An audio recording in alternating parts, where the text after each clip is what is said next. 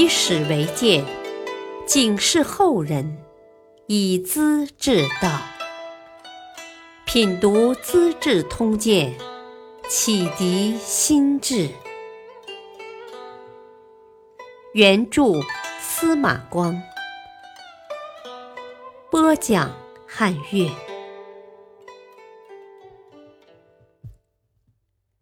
修国史，崔颢受禄。担责任，高允直言。崔颢是北魏的大臣，功劳最大，也最受尊崇。他一直头脑清醒，从不居功骄傲。到了晚年，情况就变了。身为司徒，等于首辅宰相，专行已久，不免独断。他信仰寇谦之的五斗米道。反对佛教，怂恿皇帝崇敬道士，诛杀佛教徒，跟太子拓跋晃发生了矛盾。他大量选拔中原的士大夫、知识分子做官，又和豪门贵族联姻结亲，这就造成了汉族上层人物对鲜卑族政权的威胁。太子认为，崔颢推荐的人也要从基层吏员做起。不能一步登天，取代原有的郡县官僚。崔颢根本不买账，坚持撤换原班太守县令。这种做法又该得罪了多少人呢？皇帝请崔颢主持秘书监，和中书侍郎高允一同编写北魏的国史，要他们务从实录，不能说假话。著作令史闵称和吃彪很受崔颢信任，两人也帮他吹嘘，说什么崔颢注释的儒家经典古今第一，应该颁行天下。又上书要求皇帝下诏，请崔颢注释《礼传》，让后生小子学习儒家的正宗学问。崔颢也说他俩有著作天才，互相吹捧。闹得很俗气。国史写成后，闵痴二人劝崔颢把全文刻在石碑上，放在京城西边的天坛旁。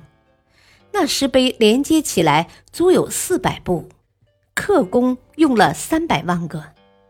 高允得知这一情况，十分惊讶，告诉著作郎宗亲：“唉。”闵痴两人做事只凭心血来潮，怕会给崔家造成灭门大祸呀！我们也未必逃得脱。果然，国史记述拓跋氏的祖宗渊源，事实详尽，没有任何隐晦掩饰，丑事也照录不误。那些石碑竖立在大路旁，来往行人指指点点。很感兴趣，许多人说写的真实好极了，可是鲜卑贵族们都很生气，说是败坏了北魏皇室的声誉，纷纷上朝告状，罪名是暴扬国恶。拓跋焘大怒，命令法庭调查撰写人的罪行，崔颢被关起来了，太子则请高允到东宫住下。第二天一同上朝，关照他说：“啊，今天夜见父皇，问到什么事情，啊，由我来回答。”见了皇帝，太子主动替高允解释：“哦，国史是崔颢写的，高允为人老实，地位低，没有责任，应当赦免才是。”皇帝问高允。国史都是崔颢写的吗？高允如实的回答：“哦，太祖记是邓渊执笔，先帝记和金记我跟崔颢合写。不过崔颢太忙，挂了个空名，实事我比他干得多。”皇帝很气愤，高允自己承认了，罪过比崔颢大得多。哪能赦免呢？这是对太子的答复。太子不免紧张，辩解道：“啊，天子的神威使人惶恐。高允是个小臣，心里发慌，信口乱说的。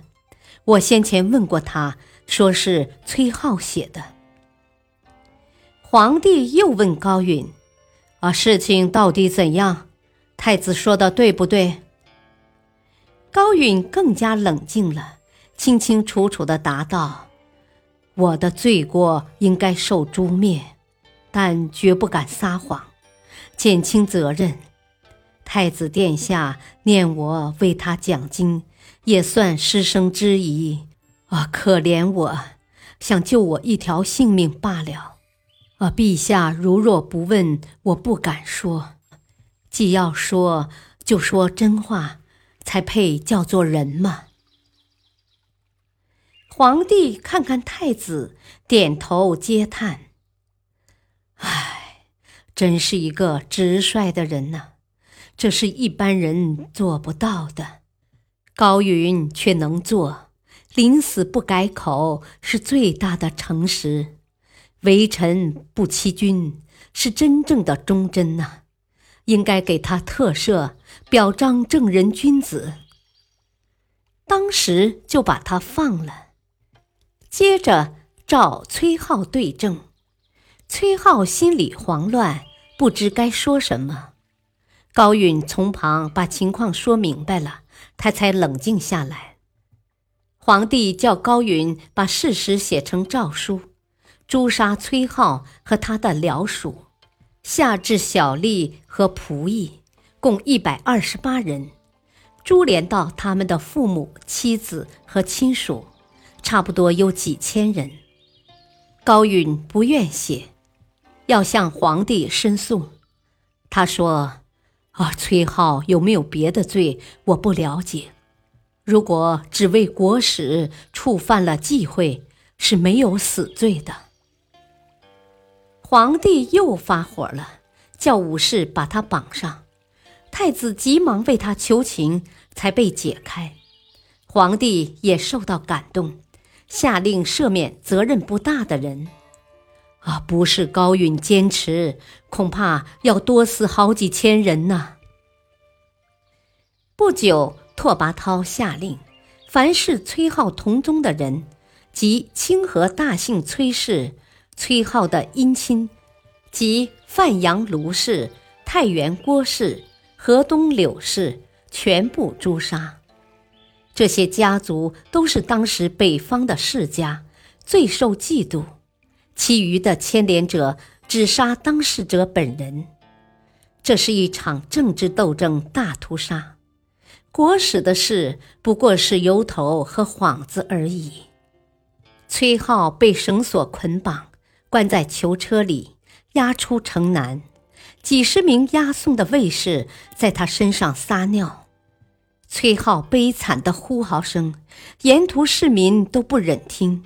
同时被杀的宗亲，临死时想到高允，长叹道：“唉，高中书真是圣人呐，他的预见多准确呀！”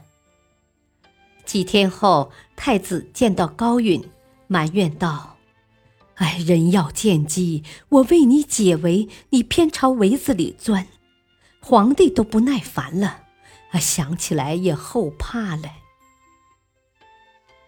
高允平静地摇摇头，啊，写国史有什么用？记录皇帝的言行是非，做后人的见解，国君才有所畏惧，约束自己。崔浩凭个人爱憎办事，辜负皇帝的恩德呀，当然有罪。至于记述朝廷和国家的得失大事，是编写史书的正经大体，他没有错误，我跟他一起编写，共同负责，生死荣辱也该共同承担呢。承蒙殿下的救助，脱掉了死罪，但都不是我所愿意的。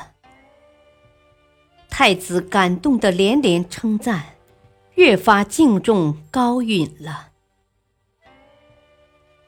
感谢收听，下期播讲拓跋焘饮马大江，刘义隆自毁长城。敬请收听，再会。